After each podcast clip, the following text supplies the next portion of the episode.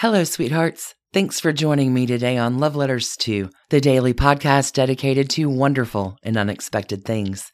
In today's episode, continuing through our month of firsts, it is our very first Love Letters to guest episode.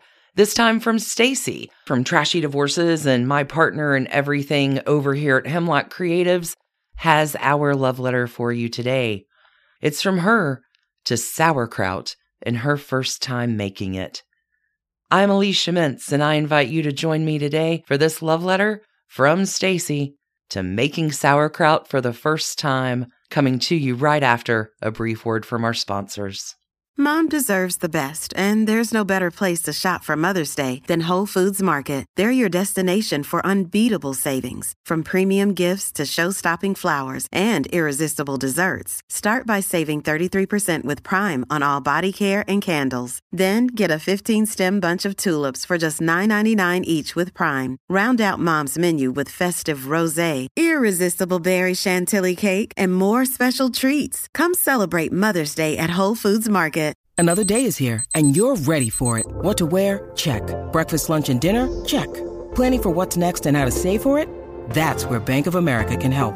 For your financial to-dos, Bank of America has experts ready to help get you closer to your goals. Get started at one of our local financial centers or 24-7 in our mobile banking app. Find a location near you at bankofamerica.com slash talk to us. What would you like the power to do? Mobile banking requires downloading the app and is only available for select devices. Message and data rates may apply. Bank of America and a member FDIC.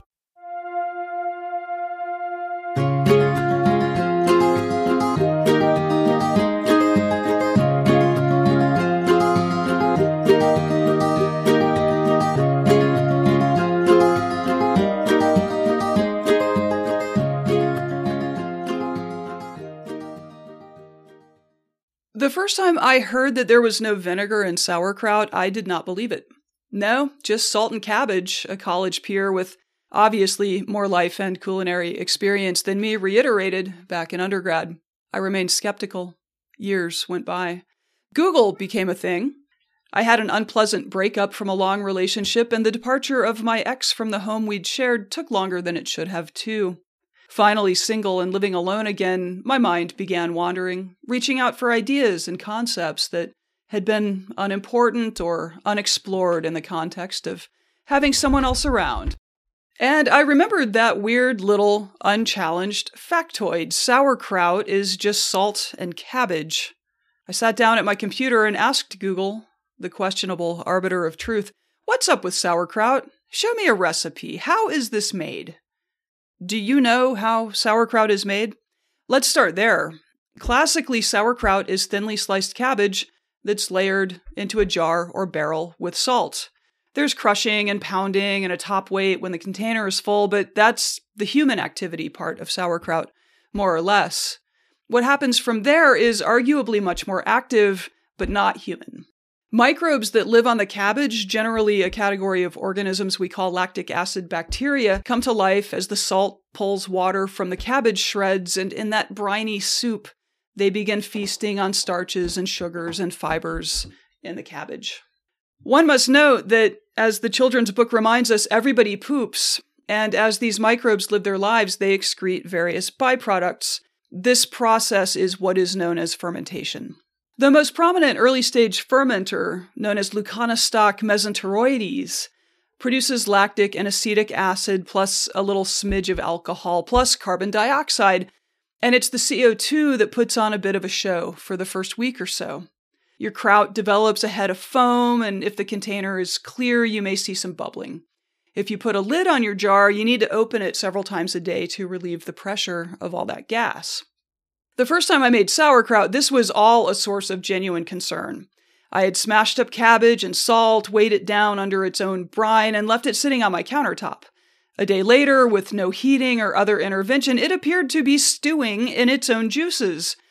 This goes against most of the rules that moderns have absorbed about food safety and kitchen cleanliness, but here we are, me and my apparently living bowl of sauerkraut. Researchers who study this, it's a whole industry, so there's funding for that, typically break the fermentation process out into four stages, each characterized by a dominant bacterial species or consortium of them. As that first microbe floods the zone with mostly lactic acid, the pH of the brine falls, making it more acidic. Unfortunately, for our first stage fermenter, microbes have a fairly narrow pH tolerance in which they can thrive, so in practice, the organism is polluting its environment to the point that it can no longer live there. Meanwhile, as the acidity increases, other fermentation organisms better adapted to that pH bloom out of dormancy on the cabbage and continue the cycle.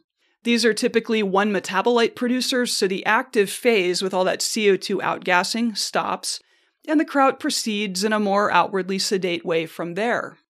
These are things I know now. Mm-hmm. They are not mm-hmm. things I knew then, and I admit that after a couple of weeks of living with my counter dweller, it took some courage to decide to actually taste the finished product. What if I had done something wrong, or there was something wrong with the cabbage? Isn't room temperature storage of wet food how you get botulism? It is not, for the record, although I didn't know that then either. How would I even know if it was good? I'd only ever had store bought kraut or kraut provided as a topping on a hot dog or sausage in a restaurant. Would it taste like that? Finally, after some self talk, and probably a few more Google searches to steel my spine, I pulled the plate off the top and looked down into the watery mix beneath. The aroma was sharp but also alluring. I had made tangy. I leaned in closer and breathed it in, eventually deciding that the smell was anything but off putting. In fact, my salivary glands were telling me quite clearly that this was a safe product. I stuck a fork in and, moment of truth time, lifted it to my mouth. It was magical, that first bite, an encounter with something fully transformed, a plain thing that had been made vibrant by a partnership with salt and time. It was true, there was no vinegar in sauerkraut. It is instead a product made of patience, curiosity, and at least that first time, a little bit of bravery. And it has been livening up my meals and my countertops ever since. Thanks so much for listening to this episode of Love Letters to on kind of a silly Friday. Until we meet on Monday for the last of our January famous first episodes, darlings, stay in love. Thanks for listening to Love Letters to, a Hemlock Creatives production. Feel like showing some love to Love Letters to? We'd love it if you tell a friend or leave us a kind review or even come and visit us on social media. You can find us at Instagram or Facebook at Love Letters to Podcast.